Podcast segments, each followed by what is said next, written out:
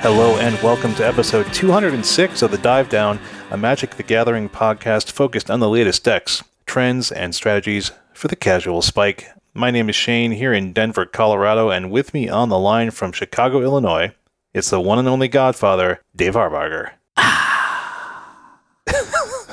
Dave, Dave, what are you drinking? Just enjoying my coffee. Okay, Dave, it's uh, it's 8 p.m. Central Time. No, I'm not. I'm having a matcha tea latte today. I'm trying something different. Got a different thing going on. Matcha tea, Dave. You know that has caffeine as well, correct? My spouse told me it does not have caffeine. Am I in trouble here? I mean, okay, hold- how many grams of matcha are you, are you are you having in that cup? I don't know. It's a grande Starbucks matcha tea latte. Okay, well, the the variance is high. The very The it's high variance caffeine. Yeah, g- generally, ma- generally, matcha contains nine to forty-four milligrams of caffeine per gram. A typical serving of matcha is between two to four grams, which would then contain anywhere from thirty-eight to one hundred and seventy-six milligrams of caffeine. So, uh, Dave, you could either be totally fine or be off your rocker. Okay, so maybe people don't know because this is the thing that you and I know about me is that I'm very sensitive to caffeine. Yeah, I mean, it's, you, this is what you told me. I've not seen this in action. You haven't ever seen this in action? No, I've never seen you like you know buzzing off the off the fiend Oh man, I sweat. I get really nippy with people. more than usual. snippy yeah more than usual i'll get really anxious i might feel like i'm i have like an incentive like a sense of impending doom from caffeine More than usual. more than usual yeah it's all more than usual it's like heightened to me heightened the caffeine really heightens the worst parts of me but i still like it i still need it to get out of bed but i have to have the exact right amount of caffeine Well, I I wish you luck on your journey with matcha tea. I I maybe have, i'm just gonna i'm gonna, stop that i'm only gonna drink it if i need to clear my throat yeah that's all for for hydration. Yeah, I've got I've got my I've got like my twenty my twenty year old Nalgene. That's probably not safe to drink out of. It's got those BPA's. Well, we hope you all have a beverage with us now and, and can enjoy something safe and that'll make you feel great. You, you, did you ever see the Ken Burns Civil War documentary? No, but I'm looking forward to you integrating it into this topic of conversation. Well, it's just talking about caffeine. It always reminds me of there's one letter in that documentary where it's someone writing back about how much they want coffee and how addicted they all are to coffee. Oh, And it's like it's like Josephine. It's like letters from the front, and it's like Josephine. What I wouldn't do for one more cup of that hot, steaming, fresh Joe. you know, it, it girds us and prepares us for. It's like really like a really dramatic letter about love for coffee that just really sticks out in my memory. I want to. I do want. to I need to watch more Ken Burns. I think. Mm, I don't know. I don't know. Maybe. I don't know. I should watch the jazz one. I like jazz. Sure. You like baseball too. Did you watch the 15 zillion part baseball one? No, Dave. I have not watched. I haven't watched. I seriously have watched like no Ken Burns. That's fine. You're fine. That's You're good. like that's the he's like the pan zoom guy, right? yeah, he, he invented Panzoom. Perfect. He invented it. Well, before we start our offshoot podcast, where we go through all the Ken, that's actually a pretty good idea for a podcast. Uh, we are going to talk this week about the NRG championships that happened this past weekend over Saturday and Sunday. 16 players went into the gauntlet and one emerged victorious. We will talk about them in just a little bit. And Dave, you had the bright idea. I think it's a good idea to talk about our fears, talk about our doubts as we go through the a, a little bit of a deck dive for Domain Zoo. Yeah. I have, to, I have to say, I feel I feel the caffeine taking effect right now. I'm going to set the cup No, you aside. do not, I suddenly feel anxious and um not happy. Because we're talking about Domain Zoo. Yes, exactly. But before we get into this week's episode, a little bit of housekeeping. We have two new patrons this week. We've got RJ and Shinheng. Thanks so much for becoming citizens of the Dive Down Nation and giving us your support. We have no new reviews this week, but if you want to give us a shout out, tell us what you think, head on over to uh, Apple Podcasts. You can also throw some stars at us on Spotify, either via desktop or mobile, one of the two. I keep forgetting which one. If you want to be like RJ and Shinhang, you can go to patreon.com slash the dive down. And as little as a buck a week gets you into the definitively discreet dive down Discord. Going up from there gets you various types of swag headed your way. You can also support us uh, by wearing some of our swag, wearing some gear, wearing some t-shirts, some hats, some fanny packs, uh, some hoodies, things like that over at our store, thedivedown.com slash store. Got a lot of those out in the world right now. I know some people are planning on going to, was it Philadelphia. Was that this That's week? Was. SCG There's Con? something there. Yeah, recent. I don't know. There's events coming up. Get some get some swag. We haven't been paying attention to those as much, but um, yeah, we get great great stuff there, and that is at the divedown.com slash store. Check it out.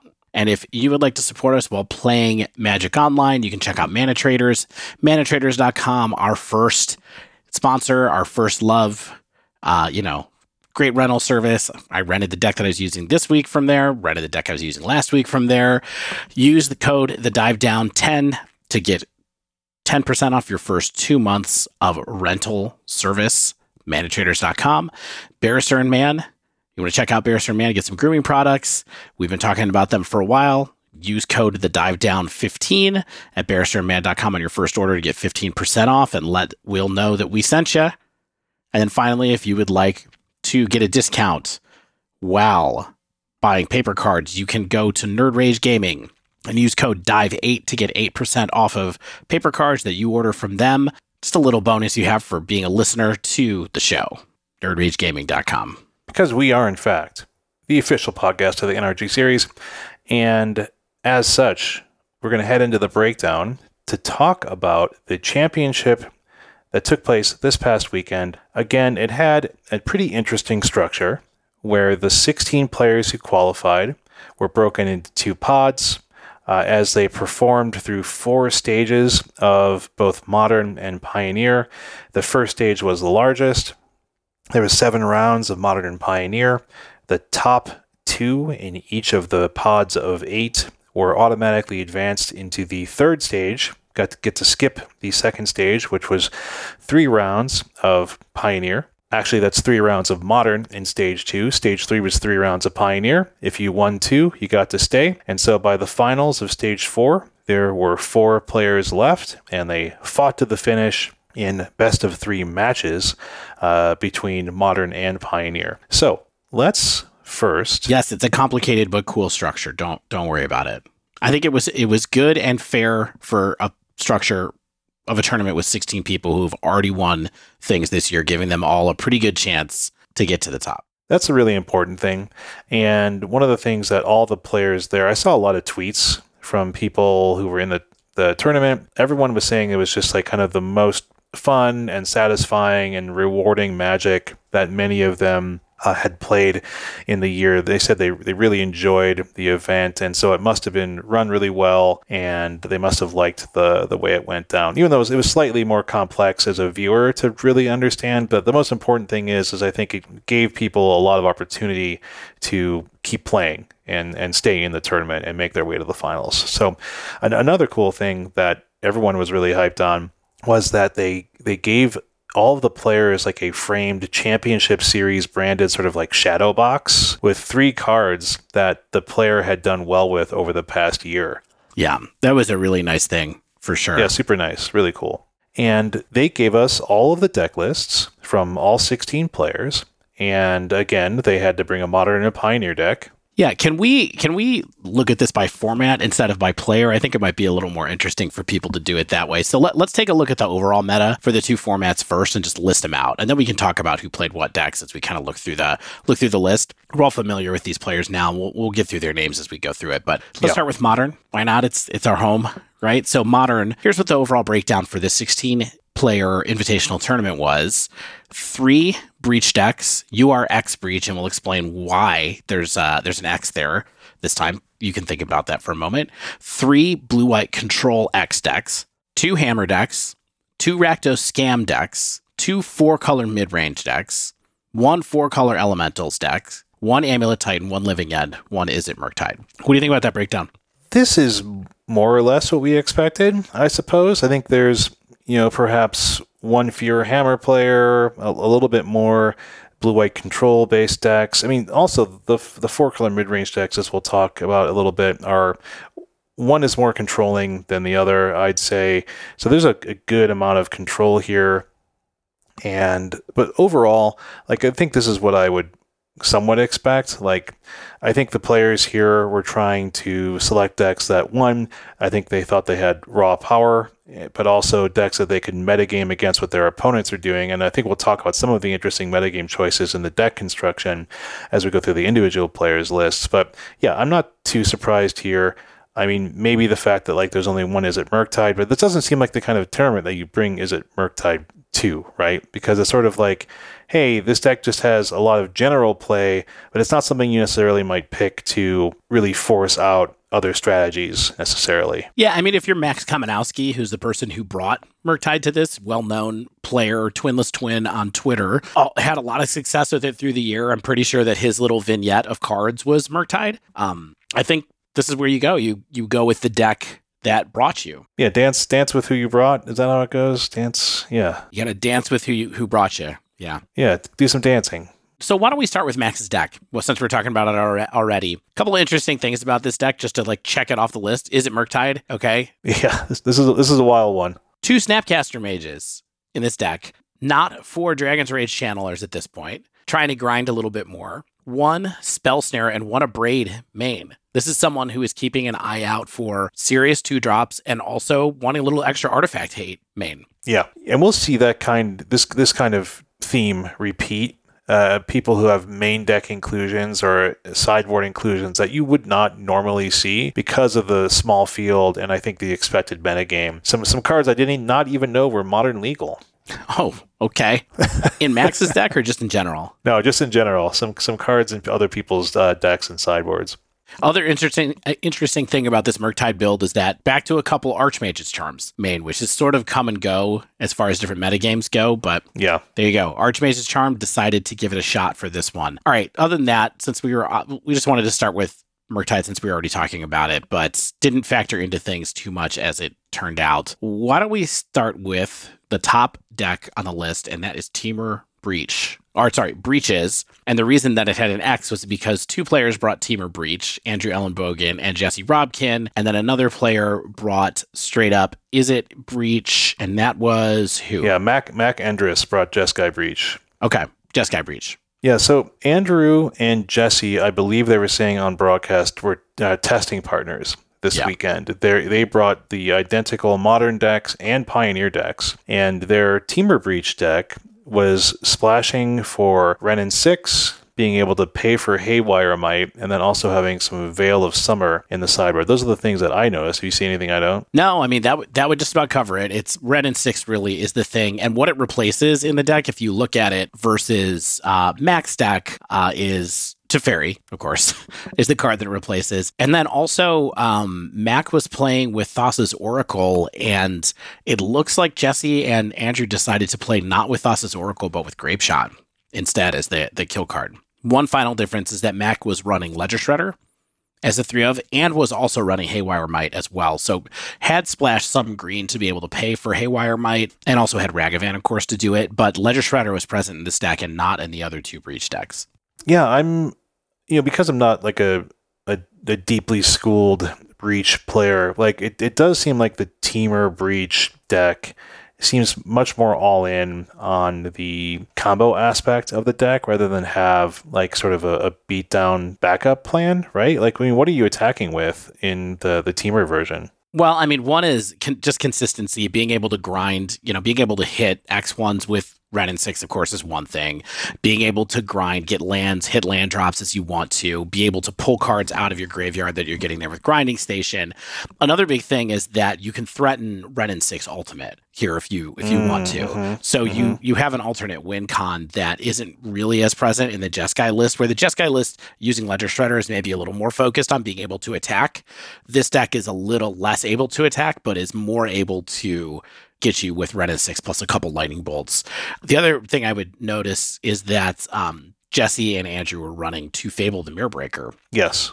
Main as well to be able to uh, just for value, you know, get extreme value, but also help fix their mana, get more mana, and even just have like two tutus out of a single card, which can be good in a in a situation like this too. For sure. So these are cool decks. These are masters of this deck. Jesse, in particular, everybody knows, super well known for running Breach. So it's interesting to see her decide to audible over to Temur here away from Jeskai, but I'm sure that they had good metagame reasons. Probably wanted to be able to grind is the big one. Mm-hmm. I, mean, I think this was going to be a grindy metagame, especially when we go to our next bucket of modern decks, and that's blue, white, X control players. And we can start with the people we expected to bring. Two of them, right? Right off the bat, are two people we thought would have this deck. Yeah. So Zach Allen is actually playing a uh, blue white deck in quotes, splashing red and green for things like Wrenn and Six, for things like uh, basically for Wrenn and Six. But Zach is running two Jace the Mind Sculptor. One other big thing that's that red and green doing this splash lets you do, which is he's playing Leyline Binding. Oh yes, yeah, as a course, full play yeah. set, which Joe Bernal, the next deck you're going to talk about, is not. And then also the final control list was also was also running Leyline Binding because it was banned. So Yeah. So let's talk about Zach's deck really briefly. We have two Jace the Mind Sculptor, pretty classic there. It gets access to, of course, like you said, the full playset of Leyline Binding with this kind of absurd mana base that Modern offers. One thing I, I, that caught my eye was three Boseiju in the 75, two main, one side. To me, this indicates a pretty healthy fear of hand, Hammer and perhaps Breach. You know, there's three Endurance in the sideboard as well. It's pretty wild to me that we can support uh, these types of mana requirements. With you know, endurance is uh, one green green. Archmage's charm is triple blue. Counterspell double blue. There's just a lot of pretty tough requirements that I imagine Zach was able to hit uh, reliably. Yeah, I mean, Wrenn and six, you really won't really want to play on turn two if you have it. So, like, you know, that's wild. You know, just a lot of a lot of interesting fetching, and I'm sure that you know Zach knows what he's doing there. But then, like you said, Joe Bernal's Azorius control uh, list was very classic, very classic modern list. Oh, and I was wrong. I glanced at his list a moment ago and it didn't look like he was running Leyline Binding, but he was too. He was running for Prismatic Ending and for Leyline Binding, and so is so is Zach as well. So I, I missed that. I thought that they were only doing one. Yeah, he has a splash for the triomes. He has a v- variety of triomes in there. He has Raffine's Tower, Ketria Triome, and besides that, sort of has like a Jeskai-ish mana base with Hallowed Fountain and Steam Vents. But we're talking pretty classic Azorius control structure here. I mean, this is like four basic islands, two basic plains. Like it's that kind of mana base. Yeah, there is one super wild thing in here for me. I, take a look at Joe's mana base. Yeah. Look at that last column of lands. Yeah, I like this one, the Hall of Heliod's Generosity. Yeah. I think it's a really good way, I guess, just to what recycle your leyline bindings. Well, there's two cards. You can recycle Leyline Binding. You can also recycle Shark Typhoon, uh, Yeah, which is a four Down. of, or or Dress Down as well. So there's three cards really. So it looks kind of wild when you first look at it, but especially when you are pretty sure that Shark Typhoon and Dress Down are going to end up in your graveyard.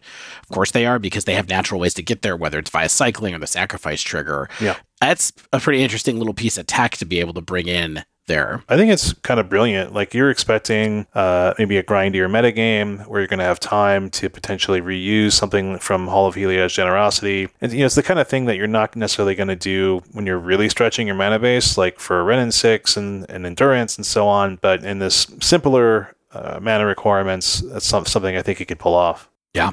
Wild times. All right, let's talk about the last control deck. That's Raja Suleiman on a Bant control list, another person we expected to be on some kind of control. And what Raja was splashing green for here was Broker's Charm, noted modern staple of Broker's Charm, uh, Endurance, of course, and Veil of Summer. I will say, I believe we've seen Raja run Broker's Charm in a control list in the past at, at these NRG tournaments, uh, in some of the earlier kind of actual tournaments themselves. I mean, it's it has value. I mean, it destroys target enchantment, draws two cards. It seems like people are really teching for longer games here, or um, you know, it can do something with the the pile of creatures that this deck has. I mean, when it, it has value with Solitude, Subtlety, if you actually really need to use it. But Broker's Charm, I saw people in the Twitch chat saying things like Broker's Charm has looked pretty decent every time I've seen it be cast, and I mean. I would hope that you get some kind of value out of your, your three mana charm. Interesting. You know, these blue white control decks, they're they're it's a pretty stable shell when you look at the spells that are here. Yeah. Especially when it's like counterspell for prismatic ending, for leyline binding,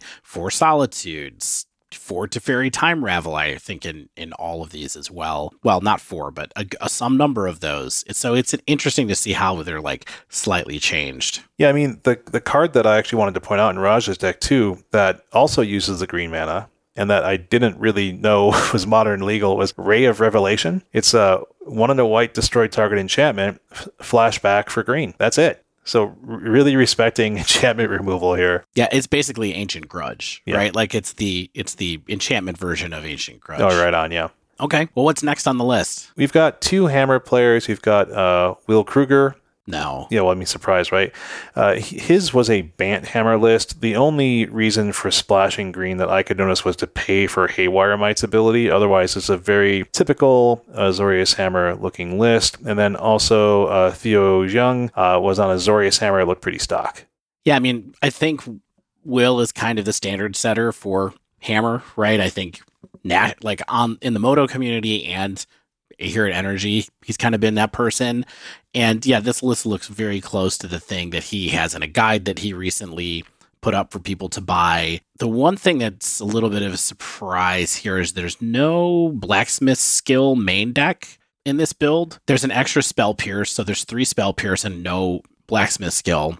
So post board, if you want that extra protection, you can only get access to two of them because that's what's in the sideboard with an extra spell pierce. So that's the one surprise I guess I would have. But other than that, yeah, it's pretty close. Up next, we had two Rakdos Scam players. We had Connor Mullally and Piper Powell. I believe they must have tested together as well because they had identical lists for both Modern and Pioneer. Yeah, I, I was looking at that too, and I don't remember anything circulating about that in um, on Twitter. Like I didn't see anybody mention that on Twitter, like I did about Andrew and Jesse. But it seems we must we have to assume that. Yeah, highly likely. Uh, and this list is pretty stock. They've got two Blood Moon, three Fable the Mirror Breaker, six Undying Malice and Feigned Death effects, plus two Malakir Rebirth the Flip Land. Uh, but otherwise than that, it looks like scam. Yeah, I do think eight Undying effects is a little high. It's usually seven. Yeah, it is. I feel like and a lot of the lists that we've seen online recently have rotated away from Malakir Rebirth and are running like three Undying Malice and four Feigned Death or the opposite. So it is interesting to see them go for one extra one.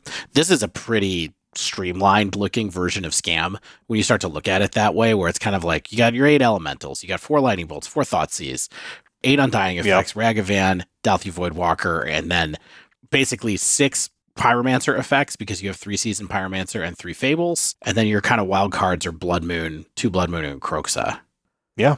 Deck looks good to me. So this was a deck that i saw people talking about a little bit on twitter. Like zach allen kind of felt like said that he got destroyed by this deck because he wasn't expecting anybody to bring scam. I think I think this might have been the deck that nobody thought from like the high end metagame of modern that most people thought wouldn't show up at this tournament, and then it turned out two people brought it. Yeah, a bit of a curveball. I don't think scam had been. I don't remember any of these players kind of bringing something like scam to the table in the past. And so maybe it was something where like, hey, we can get a bit of a surprise factor. We have a lot of, you know, hand disruption and board disruption. So maybe we can make something happen here. And then also because the, the mana bases are fairly aggressive in many of these decks, maybe they were like, hey, these four and, you know, five color players, we can maybe catch out with our blood moons. We had two players on what are in the two color mid range bucket, but the decks are pretty different in my opinion. Uh, we had Nicole Dubin on a four color sort of Omnath, pretty stock looking, if you can call a deck like this stock, where they you know they have the elementals like Solitude, Fury,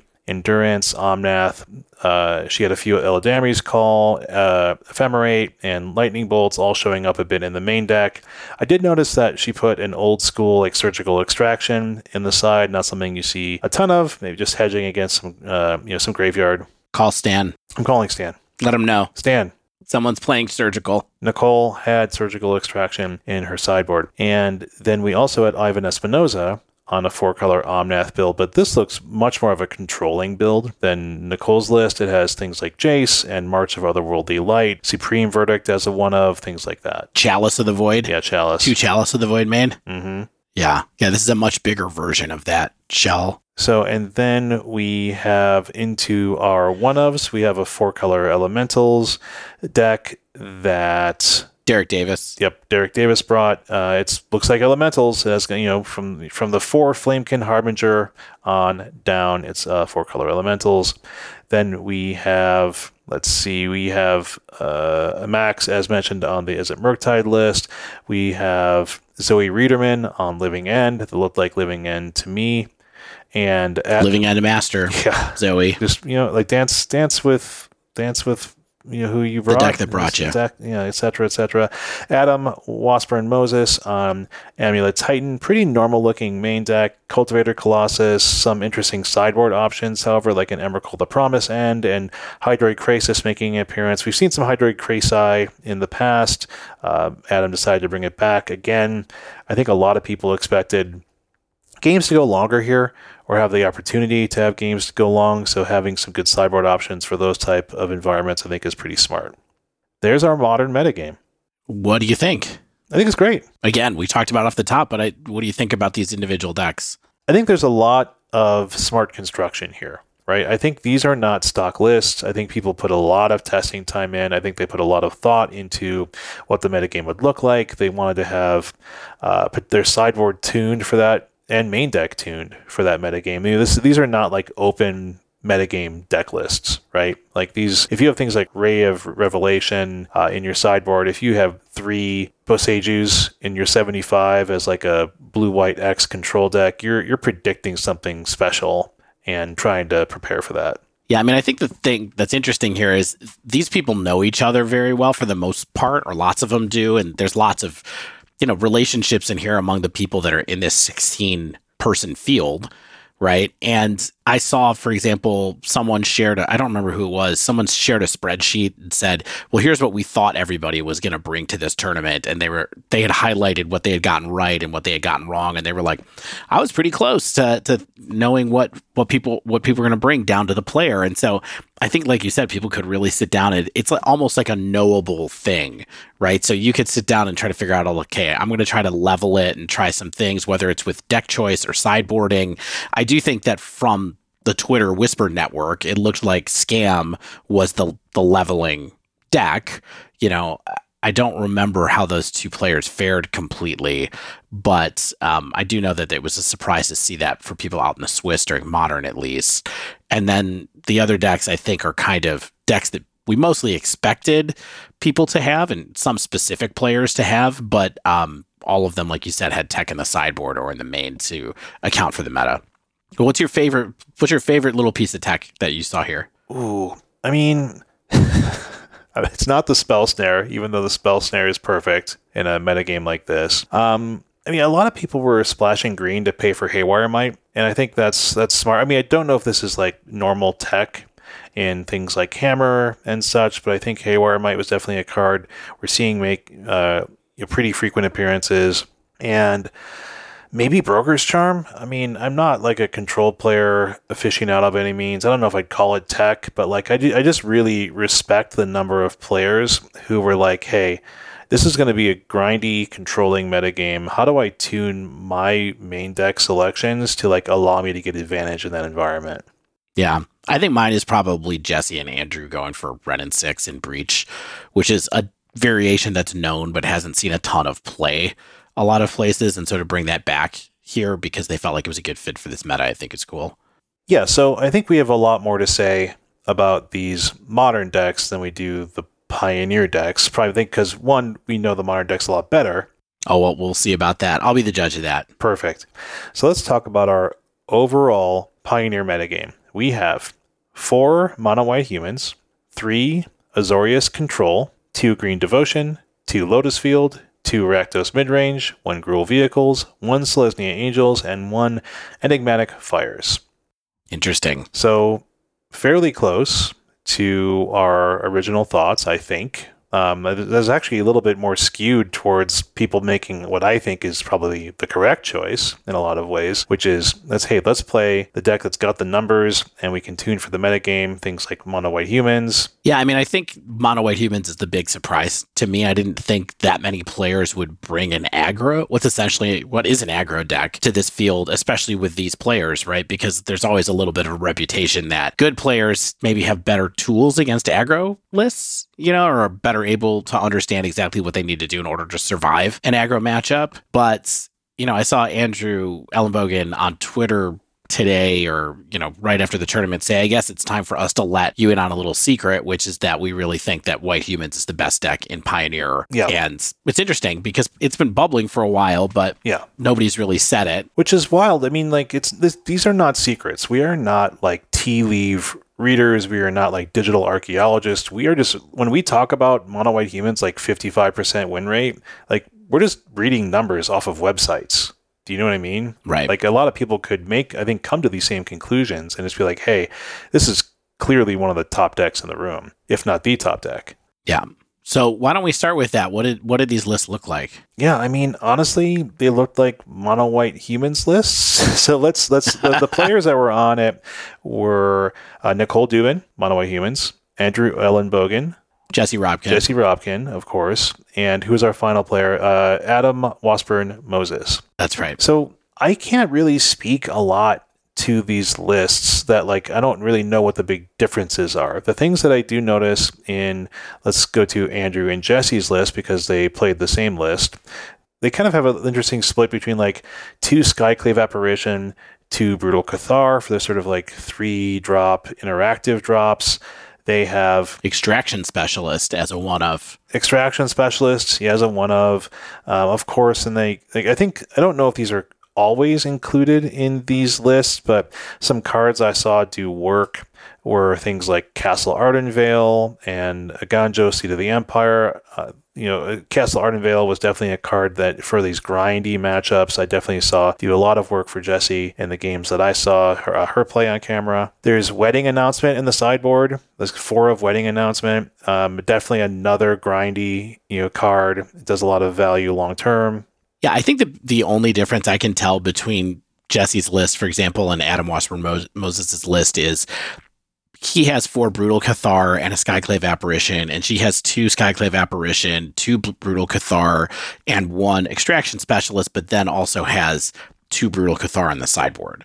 So it's like it's like what O ring creature do you want to play? And then having a little bit of value with the extraction specialist move is, you know, to get some, you know, some grind a little bit out of your deck. But I think that that's pretty much it. And then looking at Nicole's lists, Nicole's list is a little different. Couple of main deck Tomiks, main deck Kytheon, uh, main deck Thalia Heretic Cathar. So a couple more pieces of tech in here that maybe weren't in the other players' lists. There's a lot less interaction in this list. There's four Adeline instead of like the Brutal Cathar and like the Skyclave Apparition. There's only a singleton one of those. So I think that uh, Nicole is looking to perhaps you know beat down a little bit more strongly, and also with the main deck Tomik, kind of do a little bit of. I mean, like, so what's the, the main advantage for you? Can't play land cards from graveyards, and lands on the battlefield can't be targets of Spare's of ability or opponent's control. So this is a hedge against Lotus Yeah, in the main. that's the only thing I can think of. Yeah, because you can't target it with your uh, the copying Hidden land. strings. Yeah, or Yeah, or any of your spells. Yeah, it basically just shuts down Lotus Field. So Nicole must have been expecting a little bit more than was out there in the field. so there you go. All right, what was next on the list? Azorius Control. Azorius Control, weird. The players that brought Azorius Control variants to Modern also brought it mostly to Pioneer.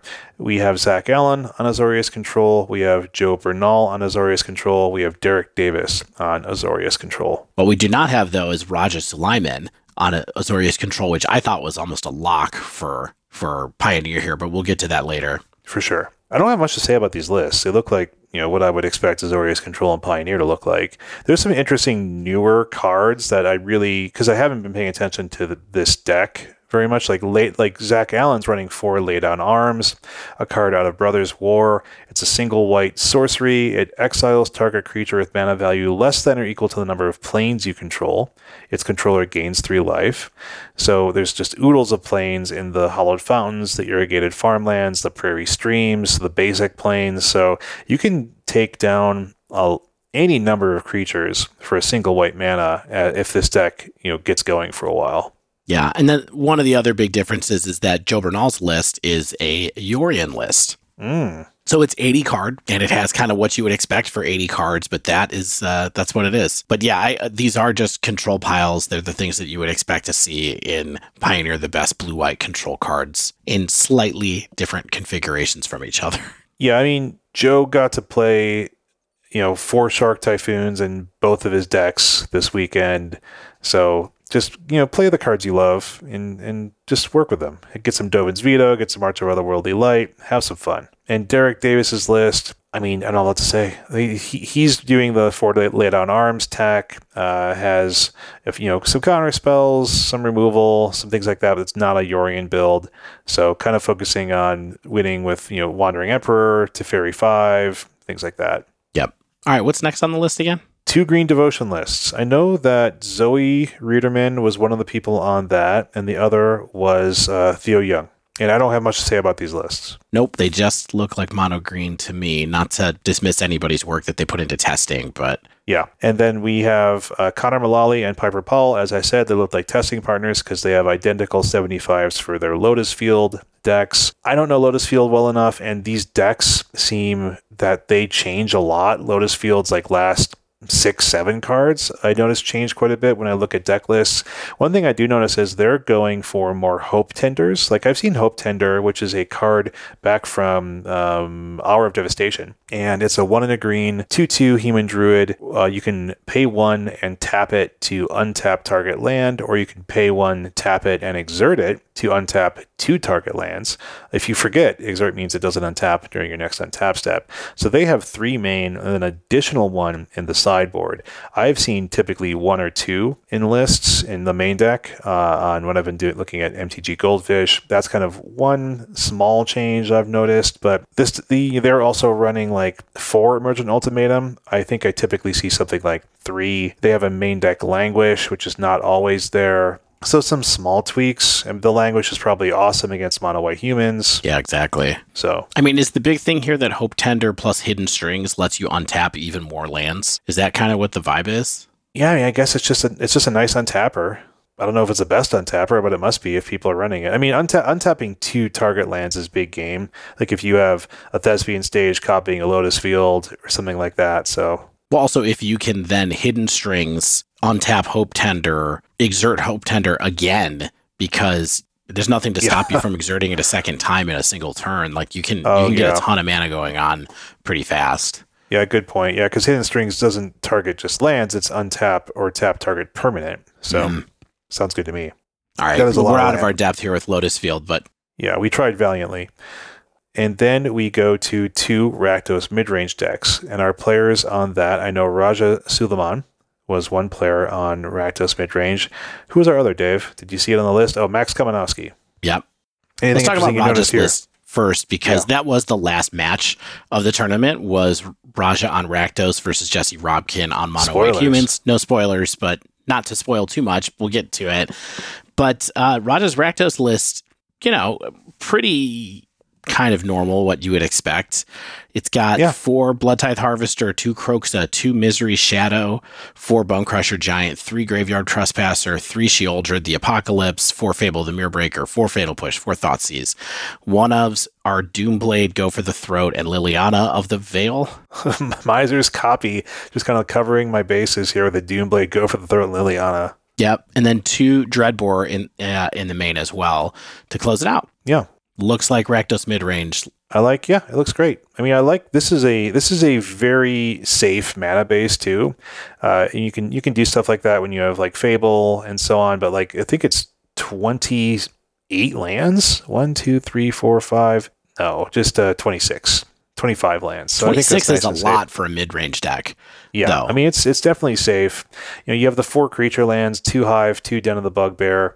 You have your castle Locthwain. You know, you have a lot of ways to use your mana over time. You know, Takenuma is another card that you can you know, channel to get something back out of your graveyard. So I think this is you know it, it's a very safe, good list, and I cannot believe when I saw Raja playing this on camera, like how well he played this deck and we'll talk more about that i think as we we go forward but just so much value generated out of these cards. Yeah i mean the big difference in the deck that max kamenowski brought was that he, max had three three Reckoner Bankbuster main Yeah. with one in the sideboard Wow. as well, which is a card that's been showing up in this list for a while, but I don't think I've ever seen a full play set in the 75 before. I could be wrong about that. All the Misery Shadow were in the side, Extinction Event was in the side. You know, all of that stuff was over there. Not as much Kroxa, not as much removal, a lot of power word kill instead of all the other one ofs. Not respecting Selesnya Angels. Mm, yeah, that's interesting. Really puts you in a bind if someone has angels, and there was one person that did. The thing that I mean, so Reckoner Bankbuster. Dave, let's talk about this card briefly because I literally don't know what it does. It's a 4 4 vehicle for two.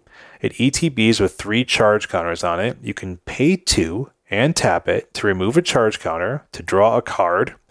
If there are no charge counters on it, you create a treasure token and a 1 1 colorless pilot creature token with this creature crews vehicles as though its power were 2 greater and its crew, th- crew 3. So, yeah, basically it draws you cards, and then if you don't have a creature to crew it, it gives you a 1 1 that can crew Reckoner Bankbuster. So, again, this is like just what? A grindy card? Yeah, I mean the other thing is that it upgrades cards that can be somewhat average in the late game, like Blood Tithe Harvester. You know, you can crew with your Blood Tithe Harvester if you want to turn it into a four four instead, if you don't want to draw a card for some reason. But yeah, it's mostly value draw some cards and occasionally crew it up with something like um, Graveyard Trespasser or Blood Tithe Harvester, et cetera, et cetera. Yeah, gutsy pick, I think, but uh, cool. So then we have our one ofs of Gruul Vehicles, Selesnya Angels, and Enigmatic Fires. We had Will Kruger on Gruul Vehicles. We had Dave, who was on Selesnya Angels. Oh, it's Ivan Espinoza. Yep. And then Enigmatic Defending champion, Fires. Ivan. Yeah. And then who was on Enigmatic Fires? Mac Endress. Cool. Well, wow, I don't I really don't have a lot to say about the these decks. Nope.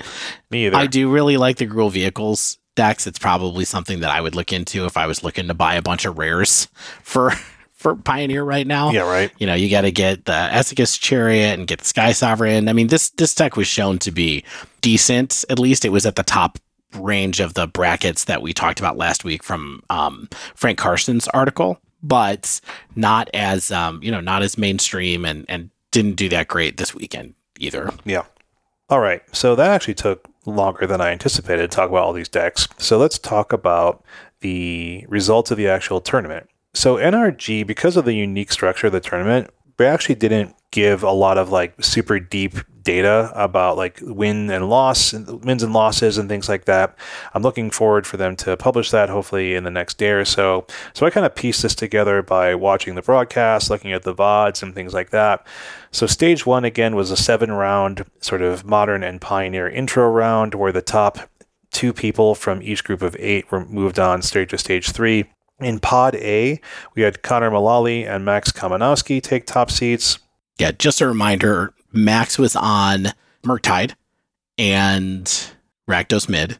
Those are the decks that Max advanced with. Connor was on Scam and Lotus Field, and they went straight to stage three. Uh, Adam, Washburn Moses, and Derek Davis were eliminated from Pod A, and then advancing on were Nicole Dubin, Ivan Espinoza, Zach Allen, and Zoe Riederman. Pod B, we had Raja Suleiman and Jesse Robkin advanced straight to stage three. I know that they each got five wins in stage one, so they went five and two. And just a reminder Raja was the Bant control player and on Rakdos Mid. Jesse was on Temur Breach and Mono White Humans. And then eliminated were, were Joseph Bernal on his Azorius control duo, and Mac Endress, who we said was on Enigmatic Fires, and what, Dave? Atlantic Fires, and I believe, Was it the Elementals players? yeah, was the was the Jeskai Breach player. Just got breach. And then advancing out of that into stage two were Alan Ellen Andrew Ellenbogen, Theo Young, Piper Powell, and Will Kruger. So stage two was three rounds of modern. You have to win two to stay in. Theo Young, Piper Powell, Will Kruger, and Zach Allen all failed to win two, which means that Zoe Riederman, Ivan Espinoza, Andrew Ellenbogen, and Nicole Dubin advance out of stage two to make stage three. They join Connor Mullally, Jesse Robkin, Raja Suleiman, and Max Kamenowski to form the stage three pod. Yeah, essentially, this is the top eight. Yeah, this is the top like eight. this is the top eight. They have to win two rounds of Pioneer now to stay in. And Andrew, Raja, Jesse, and Zoe survive to go into the top four. And the finals, or stage four, were best of three matches. It alternated format choice by the players.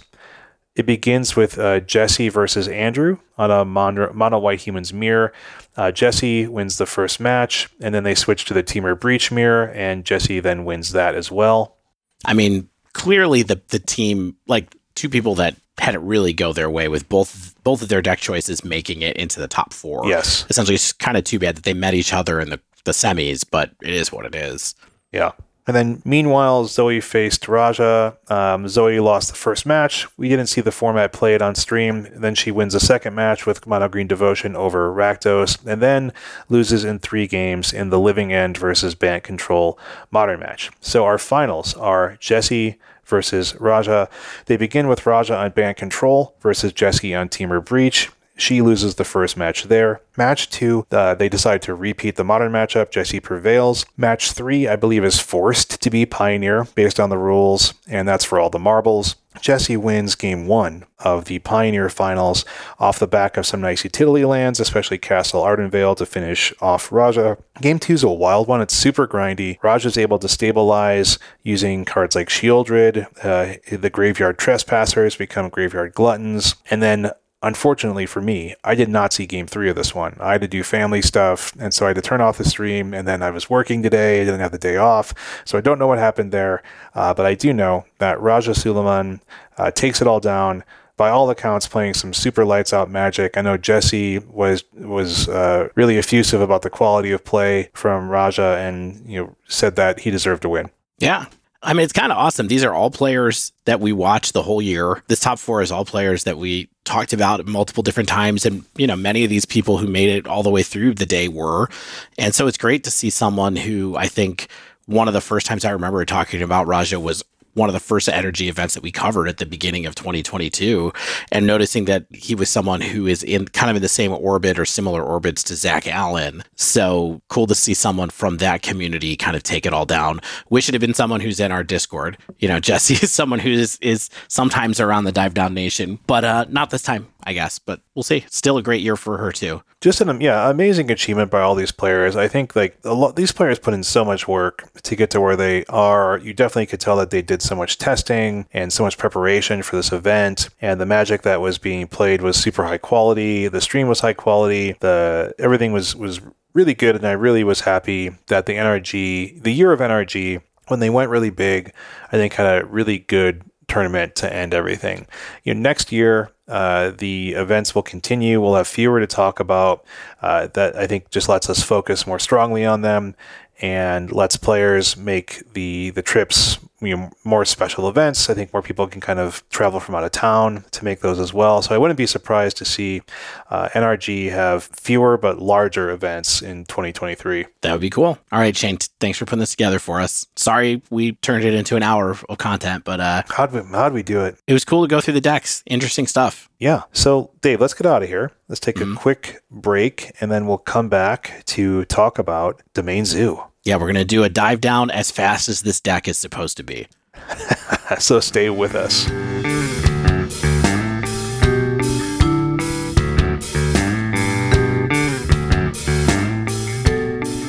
Shane, you know what it's never too early for? Dave, what is it never too early for? It's never too early to get ready for spring and get ready for that fresh fit, that fresh beard fit, that fresh beard scent. Yeah. And luckily, we have some new release schedules here from our partners at Bear Man. We totally do. So we, uh, I'm looking at the spring release schedule, and I'm seeing some things that are uh, piquing my interest. One of the first ones, Dave, is the Passiflora bath soap. I really like Passiflora shaving soap, so I'm hyped to have this in like a, a bar soap, a bath soap. I know that, and Paganini's violin is also coming out in a bath soap as well. So we have, I know that you and Stan are both soapmen as well. So we have some new soaps coming out. I can use my, my now seven soap dishes as the soap dish collection grows to have all them in front of me. Amazing. That's not true, but I'd like it to be true.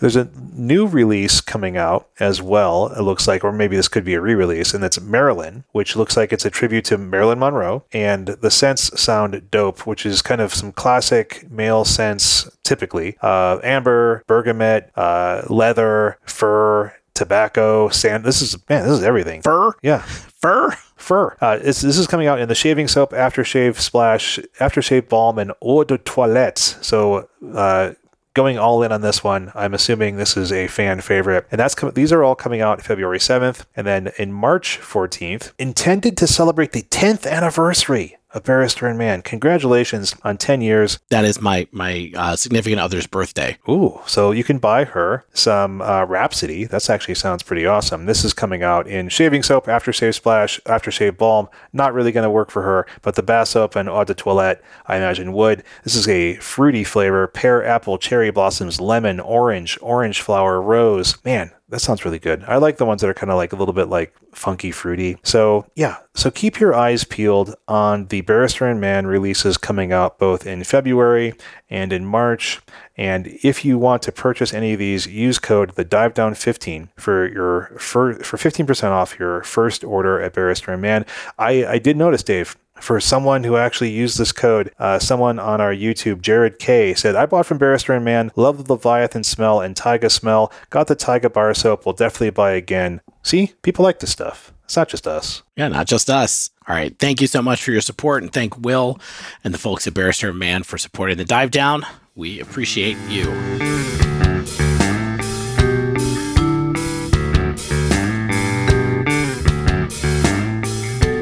All right, Shane. So we thought after what could potentially have been a long tournament breakdown, which actually did turn into a long tournament breakdown, we thought maybe we would do a little bit of a aperitif or a little bit of a dessert with a short modern dive down this week on a deck that we think is cool, but maybe not the most complicated thing in the world, but still pretty interesting. so the last couple of weeks, you know, particularly last week when we were looking at modern results, we noticed that most of the top 10 of the meta was pretty stable, with one exception. And Shane, do you remember what that deck was that was new, a new entrant into the top 10 most played decks in modern? Yeah, it had eclipsed uh, even popular things like Amulet Titan and Yawgmoth, and it was Domain Zoo, I believe, was ninth place in Yep. December. Domain Zoo, ninth place. So we thought, you know, Stan took a look at this deck a few months ago. It's gotten a little bit of a renaissance since episode, I think 192 was the one where Stan took a look That at it. So it was long two or three months ago, maybe 194. Ah, time flies. Yeah, well, that's only two or three months ago, right after Dominaria came out. We thought it'd be good for us to take a look at it. Stan didn't really like it when he played it. We thought maybe it would be good for Shane and Dave to take a look at it and see what we think about Yeah. this build. And this is this is a deck that we both have played variations of in the past.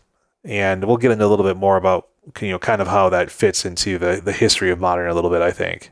Yeah, so we're going to talk about domain, what's in it, where it came from, talk about if it's a good, if we think it's a good deck, why we think it might be hanging around a little bit right now, and if we think it's worth giving it a shot. If you should give it a shot after his so here, so maybe it's a little bit of a sleeve belief heave, hmm, hmm. Even though we've got one of those coming up soon. So let's talk about domain. Why are we domaining? Why are we domaining, Dave? What's domain? Okay. It basically just gives you rewards based off of how many different types of lands you have in play. So, you know, plains, island, swamp, mountain, forest. Yeah. Not waste, right? Does waste count? Waste does not count. Why not? Oh, why not? I don't think it does. Oh, maybe it does. Are you going to make this hard for me? This is rules we should know, Dave. Oh boy. Okay, you you Google that while we're talking. I mean, I think the thing about domain is that, or that surprised me as I did a little bit of research into this, was that it's it's had a renaissance suddenly in the last couple of years, but it's a super classic magic ability, right? Like it was an invasion. That was where it, it came from. Like many things that I think people love about this era of of magic, like our era of magic design, is that people have looked at invasion for some inspiration. Breaking news. Waste does not have a land type, so it does not count. Got it. It just says land. Perfect. Good to know. We'll we'll file that away. So, but it has had a, a bit of a renaissance, in particular in Dominaria United. You know, there was a lot of stuff inspired by Invasion Block in that set, but also Modern Horizons 2 had a bunch of cards that had domain on them somewhat inexplicably. And so the thing that was interesting to me when I took a look at this for something, like I said, that kind of looms large in my memory is that there's only 57 cards that have domain as an ability word on them. which is not much across the history of Magic, especially for something that I think everybody just kind of gets as a design concept. There's not that many. Now, there are a few cards I assume that don't have the actual ability worded ability onto them. Like there's a card in Crimson Vow that I don't think says domain, but basically behaves like it's domain, et cetera, et cetera, et cetera. But still 60, not a lot in 30 years of magic for something that people really like. Surprisingly few. And so the best cards, though, I think people know very well, and they really do reward you in mana cost efficiency for getting to to that domain of five, or sometimes even make it worth four. And what are those things? Like, what are the cards that, uh, at least as far as this deck goes, are really being reliant on domain? Well, there's two things in this deck. There's two types of cards in this deck. Am I right, Shane? It's two cards. There's interaction and there's creatures, and that is it. It's a perfect aggressive creature deck. Yep. Lands, inter- or lands, creatures, interaction. That's it. It's worth noting that the, the list that I played, which was a three run from a prelim by Odorous Urungus, who is a Magic Online player whose name I've definitely seen before. There's no black cards in this deck. I know that occasionally there's some black sideboard cards in these builds. This one was only four color domain realistically, although of course you still want swamps to show up. So let's start with the creatures. And by starting with creatures, we're going to start with stuff that is decidedly not domain.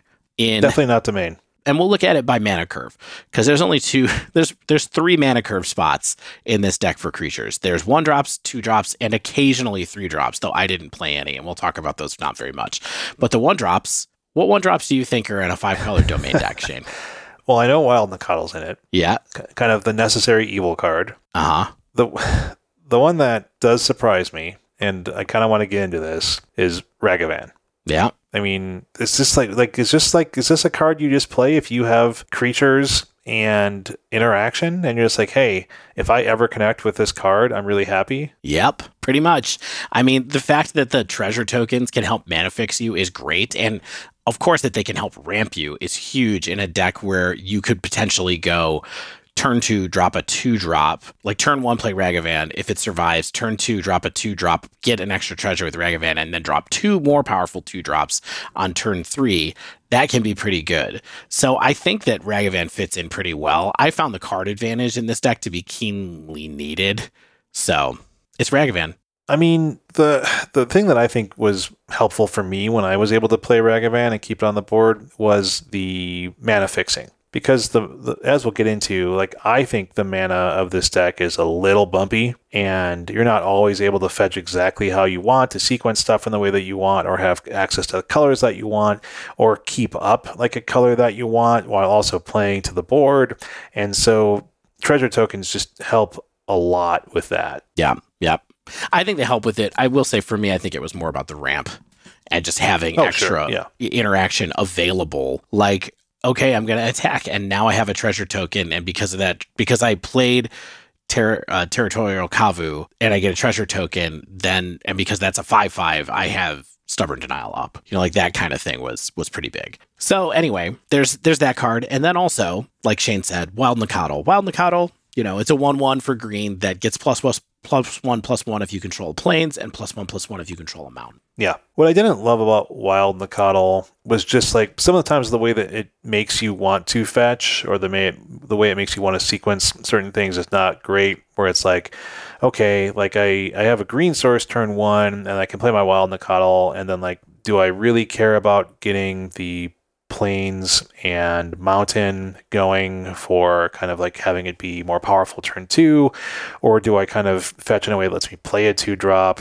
It's just sort of like there because you want to have eight one drops, I think. But like, you know, this card is just a, removal magnet, which is fine because, you know, sometimes you want your your more larger cards and not get killed, but you know, it's wild Nakatl. It's been outclassed by things in modern for quite some time. So yeah let's come back to these I think the story of one drops in this deck is really complicated Mm. when it comes down to it even though these cards are not that complicated and Wild Nakatl, like you said, outpaced, Ragavan, format staple.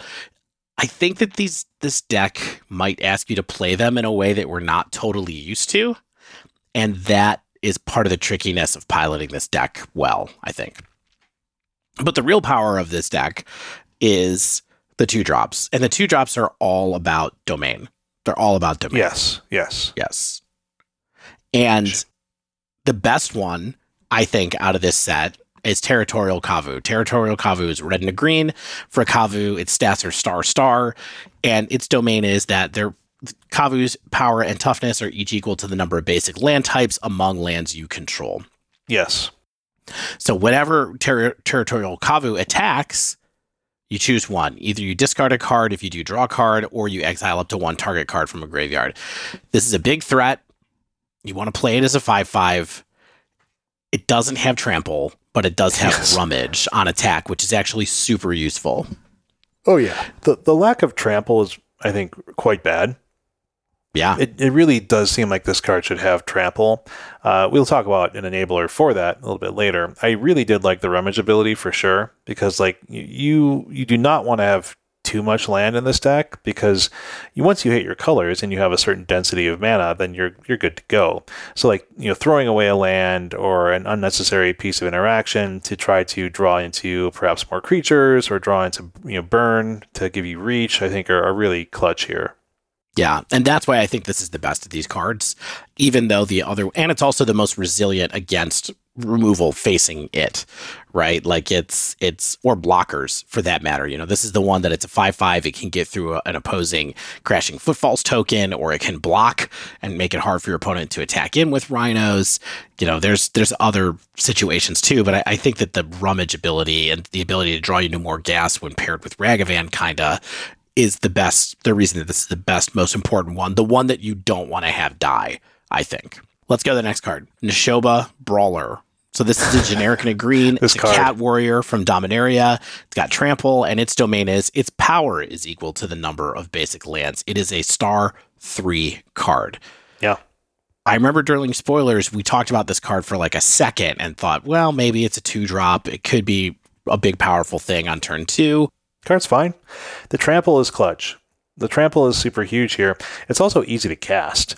That's like a big thing for me. Is like only you only need a single green source and then anything else from like your mess of weird lands and color that you have. And so like it really does open you up for a little bit more flexibility. Where it's like, okay, a green and a black, and then I keep up my blue for stubborn denial, or I keep up like my red for a, a tribal flames or a lightning bolt, you know, depending on the amount of mana I have available. So I think that that's really the thing I like about it is the flexibility on the mana and the trample for sure. Yeah. I mean, I, I think that this card, because of the lack of the rummage ability, you know, ideally your Kavu. So I when I was playing these cards, I would play this one before Kavu to try to get someone to kill this first. Right. Mhm. And then I would try to get Kavu online to be able to draw into more gas in that way. Oh yeah, I think the sure. trample's important. You're forcing in damage, yada yada yada. But this card, I think, is just kind of fine. And I kind of feel that way about the next card too, which is Scion of Draco, which costs 12, of course, but its domain is that this spell costs two generic less for each basic land type among lands you control. It has flying. It's a 4 4, and then it says each creature you control has vigilance if it's white, hexproof if it's blue, life if, it's black, first strike if it's red, and trample if it's green. Those are the only two that matter, unless you steal somebody else's cards with Yeah. Ragavan. I mean, giving territorial Kavu trample is great. And first strike. And first strike. I mean, these are these are clutch things. You know what's really good to, to give first strike to sometimes, though? Uh, Ragavan? Ragavan. Yes, That's pretty helpful occasionally. for sure. I mean, you make you make your Ragavan into a Thalia, sort of. Yeah. But this is the card that to me was always like, this is the one where if your mana gets disrupted, it's kind of the worst. You know, it's hard. You never have any outs to cast it. You know, this is the one Yeah. where the flying helps a ton. So having some evasion to help close out games is nice occasionally, but it also dies to artifact removal uh, randomly, which is kind of a drag here and there. Um, I don't know, but the one thing is clear to me is that this deck is all about the two drops, and it's all about getting these two drops that you have to do some work to enable online as fast as possible. And so we'll we'll talk about that more a little bit later when we get to the lands. But Yeah. you know, they're really good. They're really good stats to mana value ratio. They don't really do much. They just sort of attack. And Yes, that's, what, this deck, is about. It's about Yeah. attacking. Yeah. But given the past of this deck, the last time I played a domain deck like this with tribal flames in it was probably 2018, early 2019. Sure. And that deck at that time had Kird Ape, Loam Lion, and Wild Nacatl in it. So all Yeah. of your cards were dependent on being weird cards that got stats bonuses for having a forest in play or having a mountain in play or whatever. And then we had Go- Goyf in that deck as well. This is that deck that uh, you know a few few people built because it was dirt cheap. Besides like Goyfs, and then you know, and except now you have better mana bases to support more domain creatures, and you're you have things like Leyline Binding and Scion of Draco and Territorial Kavu to take advantage of that. So this is something that they were pushing in Horizons 2, and they see the and you know as we got Leyline Binding, of course, after that, this this is the result of that. Yeah, exactly. It's the result of that and the result of a couple of other things. A couple other cards that people play in these decks, but we didn't. At least I don't. Did you run the same deck list as me, or did you try something different? You play the same as me. Yeah, same deck. Just thought we'd talk about the same one. There is a Cascade version of this deck floating around that some people seem to have a lot of affinity for, where you say cast a Bloodbraid Elf and and go into a General Ferrous Rokiric, or you go into a Mantis Rider. Those are good cards too, you know. Sometimes they play Geist of Saint Traft to be able to have a really resilient threat that can kind of help you close out the game with a four, you know, four in the air swing. These are all cards that are from maybe other eras of modern in some sense, other than General Ferrous Rokiric, which is a Modern Horizons 2 card that sort of never had its day. But we just kept it really simple. This is the aggro version of this list. This is just the beatdown version of this list that we're talking about today. For sure. It's interesting. In my playtesting, I did go up against some kind of weird Ferrous Rokiric style deck, but they never really seemed like to get what they were going coming together. But let's talk about Dave, the other pile of cards in this deck, which is Yeah. the interaction. And these are think- good. Yeah, these are good, right? This is kind of like the payoff for doing the domain thing and, you know, having a really somewhat junky mana base, but you get to play things like Tribal Flames and Leyline Binding. Like, you know, we've talked a lot about how much we appreciate Leyline Binding, how much it can do for you, the fact that it can just tag any kind of permanent for as cheap as a single white mana is kind of bonkers. You know, and, and all it asks you to do in this deck is to do what you want to do anyway, which is play a bunch of different land types. Yeah. I mean, Leyline Binding, if you're enabling it, is just the best swords to plowshares ever. You know, occasionally someone kills your Leyline Binding and they get their permanent back, but I like never had that happen. That's what's surprising. Like no one ever barely ever happens. Binding. yeah, barely, barely ever happens. We just don't have decks. Just don't often have the tools to kill an enchantment. They just don't that much. Yeah, Haywire Mite change it a little bit, but sure. anyway, Hey, we do in this deck too, but yeah. and then you know the other card that's huge here. You know, leyline binding is also important because it gets you out of stuff that the rest of your interaction can't handle, which is basically burn based interaction. So you have tribal flames in this deck and tribal flames is kind of an unbelievable card in the sense that it's either it's two mana sure but it's when you have domain it's five to any target for two mana and that includes players yeah, it's outrageous. so being able to kill a giant creature or kill a planeswalker pretty easily or just double tribal flame somebody when they're sitting at 10 life and really don't see it coming is pretty unbelievable. yeah, Tribal Flames to me is like the card in this deck that makes it like a legitimate sort of aggro big creature deck. Like the reach is just pretty wild. Like it reminds me of stuff like Crater's Claws when I was playing like Khans, red green aggro, where it's like, hey, if, if you're ferocious, if you have a creature that's four plus power power, it's just kind of like a, a really good fireball. And this is much better than that, of course, because it just does, you know, it can it you can't power it more than five, but doing five for two mana is pretty outrageous, and it really can bring reach that people aren't really expecting. Like if they know this deck, like they're gonna be thinking about tribal flames, but a lot of times if you're just sort of playing fast and loose and people aren't expecting you to, you know, deal five to the dome or deal five to their creature. Yeah. Yeah, I mean, and and it's one of the original domain cards. It's one of the ones that was also in the deck when I played it five years ago. I think it's a card that people have liked having access to for a long time. It's just a really iconic card, and it's cool that it's that it's here as well. And then outside of that, so these are the ones that are really taking advantage of domain and the ones that really give you that mana value value. then you have lightning bolt. So you actually have an eight card burn package in this deck. in a lot of ways. And sometimes when I was playing this deck, it really felt like, oh, all I'm trying to do is tag somebody twice with with Kavu, tag somebody twice with one of my two drops, and then I'm just going to burn them out. Like that seemed like what the primary game plan was a lot of the time. What do you think about that, Shane? Yeah, I mean, for talking game plan, like it's really it takes you back to sort of like classic strategies like this, which is just I stick a creature or two, I remove the things that are in my way, or I trample over them, and then I can finish you off with a bit of reach. Yep. Yeah. More or less what I'm trying to do. It's not more complicated than that. Right. But, you know, part of me was kind of like, is this a better version of burn? But I think, you know, it doesn't go as fast as burn at all. Like, and it's not as concentrated because you are hedging against certain parts, kinds of interaction yeah, you're, with you're your not spells. getting under things with this deck typically. I mean, that's super slow, but like, yeah, you're not sneaking in like eight points of creature burn and then finishing off with like a pile of three damage spells. You're sort of, you know, you'd like to get in your your burn, excuse me, you like to get in your creatures through the interaction you have in hand. And if you're doing that in, with burn, you're not really super happy. Right. Yeah, you'd rather be going to the dome.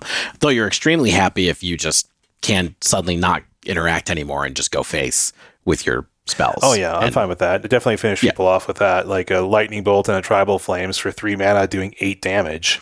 Yeah. Oh, I had a game where I was like, I had three cards in hand, and I was like, okay, how can I get through all their blockers so I can keep attacking? The three cards I had were, oh, I, I, had uh, a leyline binding and two tribal flames, and I had five mana, and I was like, okay, well, oh, they're at twelve.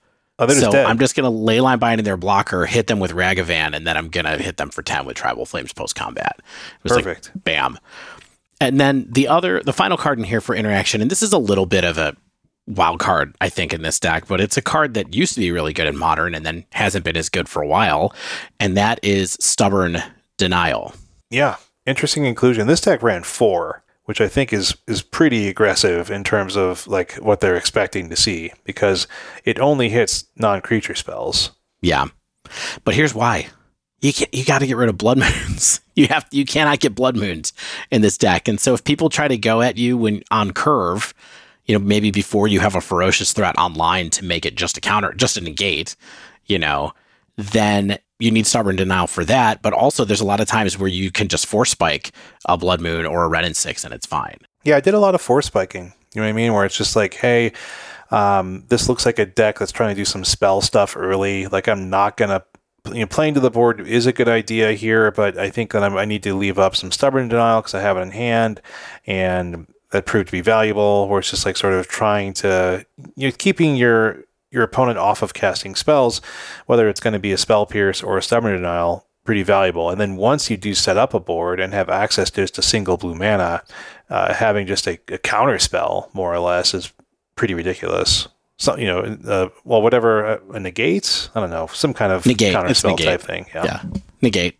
Yeah, I don't know. It's a cool thing to look at this list and be like, oh, this is a three really good one mana spells right? Yep. That are trying to do a little bit of the Death Shadow thing where it's like, we're going to have the cheapest interaction possible, a really like threatening late game spell in Tribal Flames, and then a really weird utility spell in this build in Dromoka's Command as a three of in the build that we were playing. Aggressive. Part of the reason I wanted to play this build was because I was like, Dromoka's Command, sign me up. I remembered how much I lost to that card during like the Abzan.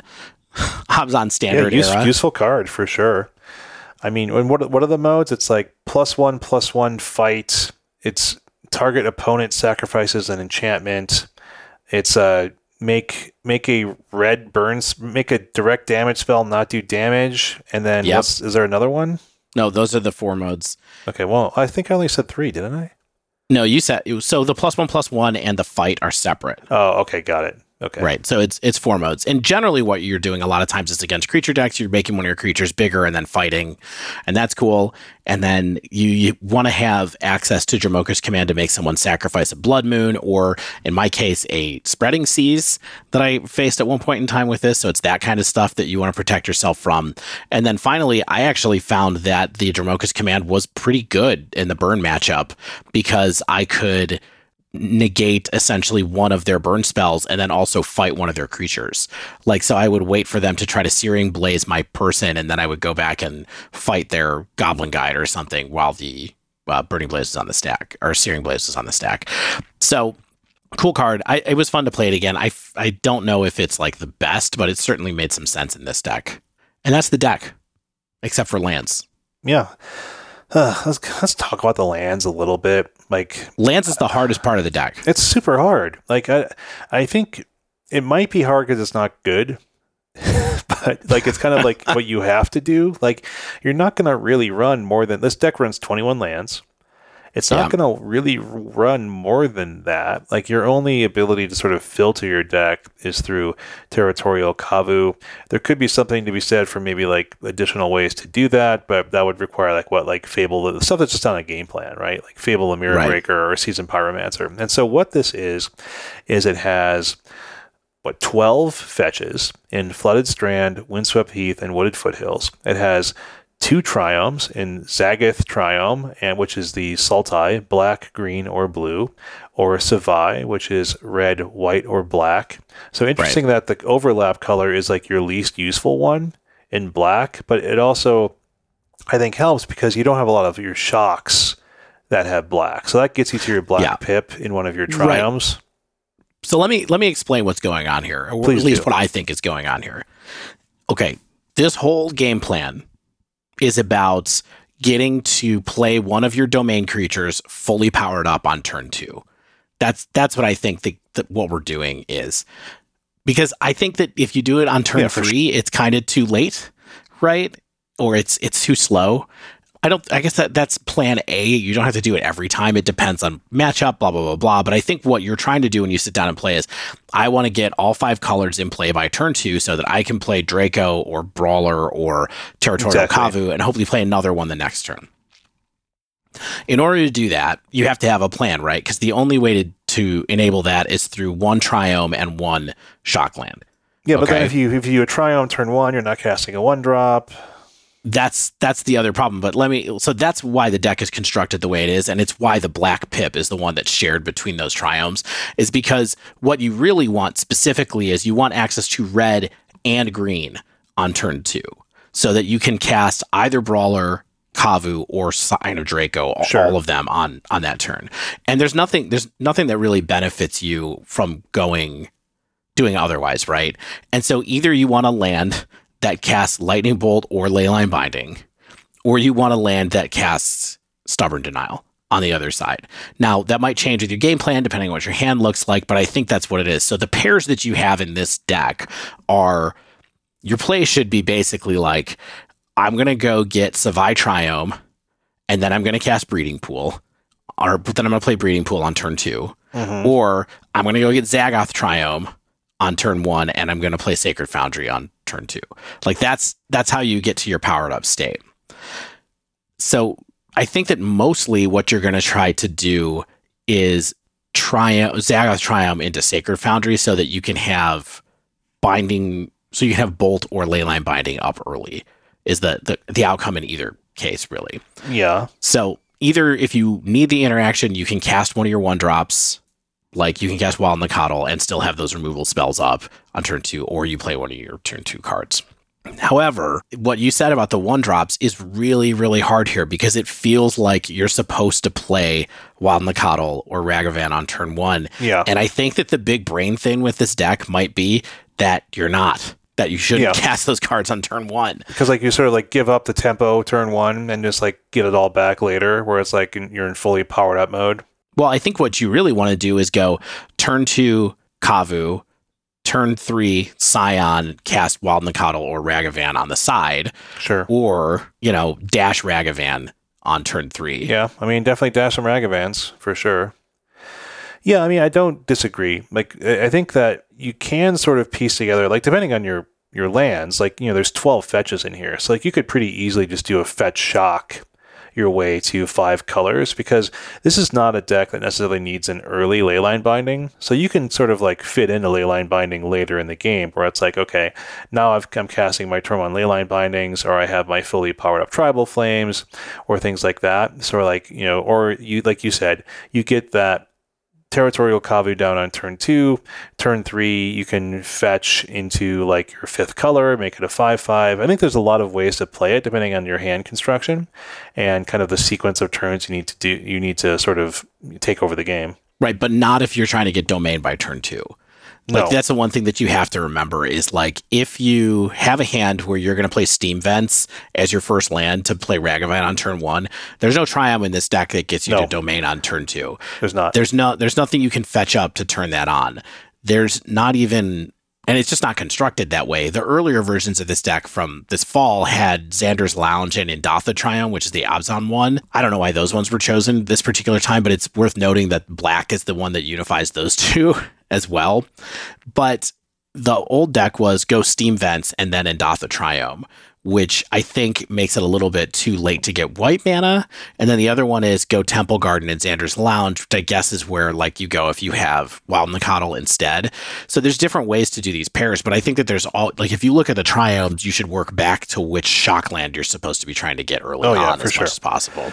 Yeah, like this, this this is not uncommon. This is something that uh, we do a lot in four or five color rhinos, right? But the real problem, I mean, the benefit of that is that we don't really need a lot of turn one plays, right? Like we're sort of taking over like turn two, turn three, and so you can pretty easily look at your the shock that you have in hand or the fetches that you have available and be like, okay, I'm going to fetch up the triome that that matches with this, just like you said. But the problem with this deck for me is, and maybe it's like you said, is like, hey, uh, you can take turn one off because of the benefit you get from your turn two plays and and later on. So like, you know, rather than worry about get the one drop that messes up your entire land sequencing, is uh, get the two drop that takes advantage of that land sequencing, and then you can double spell on turn three, for example, like you said.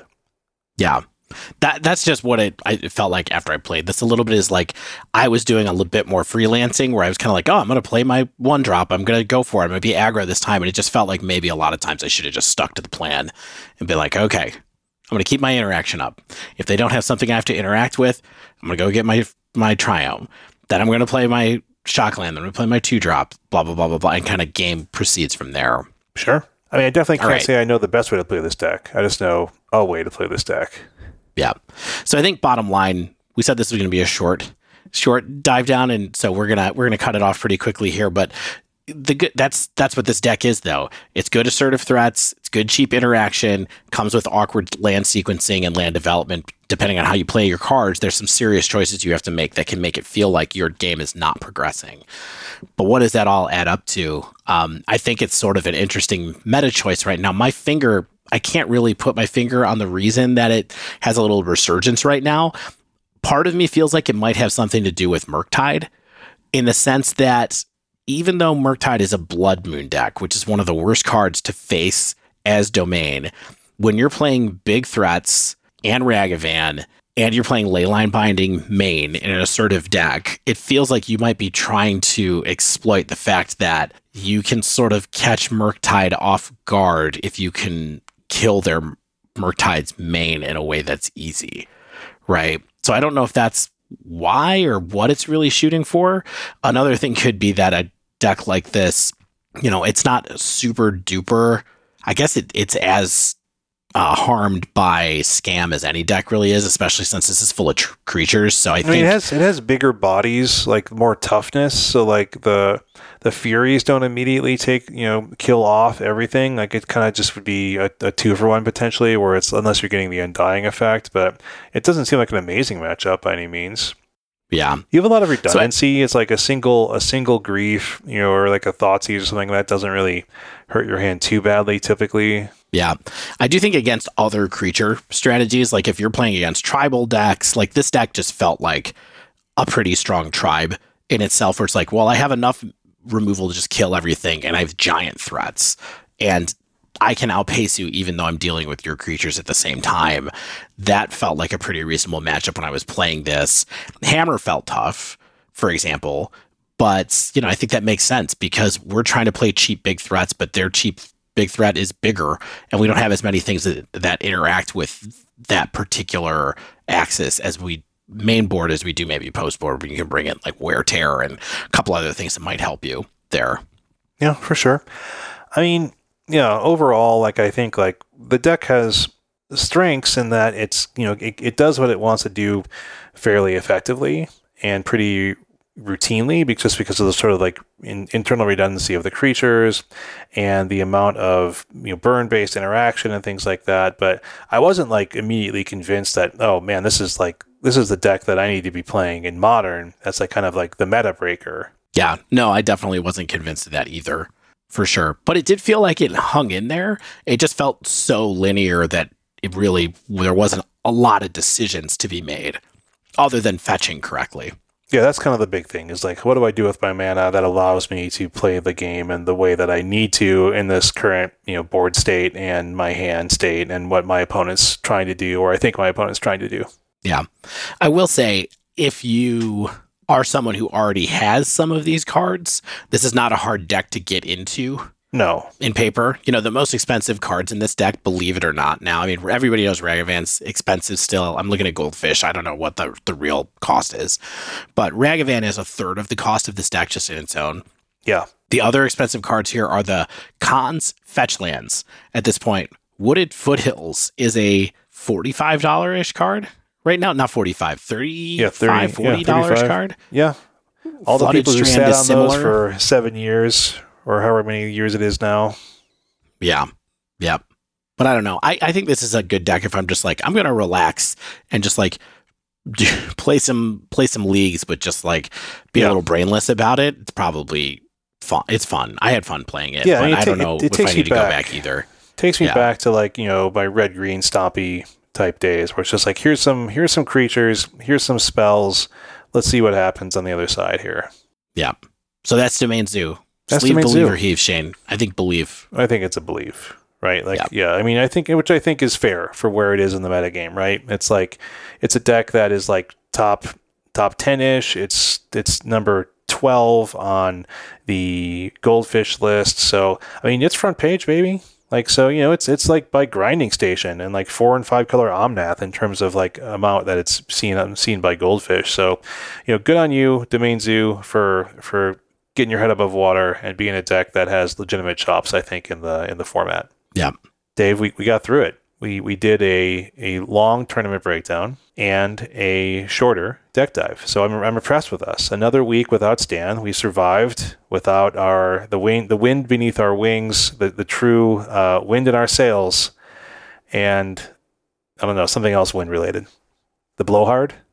I, don't I was going to say, that's more me, I think. You know what's funny, Dave, is my my wife asked me this week uh, if you totaled up who who talked the most on the podcast, who would it be? And I was like, I think we all try to talk rather evenly. And then I was like, it's probably me. It's probably I think it actually might be me. I think everyone just thinks they talk the most. Yeah. Too much. Too much. And with that in mind, Yeah, that wraps up this week's show. If you have not yet, uh, make sure you subscribe to our podcast. You get the latest episodes as soon as they come out. And if you use Apple Podcasts, like we said earlier, feel free to leave us a rating, leave us a review, let us know what you think about the dive down. If you want to submit a question, comment, reach out to us, you can tweet us at the dive down all one word email the dive down at gmail.com get in those youtube comments if you want to we support we uh, do post every episode on youtube for those who can't really easily get it podcast other ways if you want to support the show you can join the patreon over at patreon.com slash the dive down check out our store at the divedown.com slash store as well to also help keep us going Thanks again to ManaTraders for sponsoring the Dive Down. You can sign up for ManaTraders using promo code the Dive Down 15. No, it's the Dive Down 10 now. All one word for 10% off your first two months of renting Magic Online cards. You can also get some awesome shaving soaps, body soaps, fragrances, uh, and more at Barrister and Mann, M A N N, using code the Dive Down 15 for 15% off your first order. Again, you can save money on paper cards over at Nerd Rage Gaming with code DIVE8 for 8% off your order there. As always, special thanks to the bands Nowhere and Spaceblood for letting us use their music. And until next week, get out there and be the master of your domain.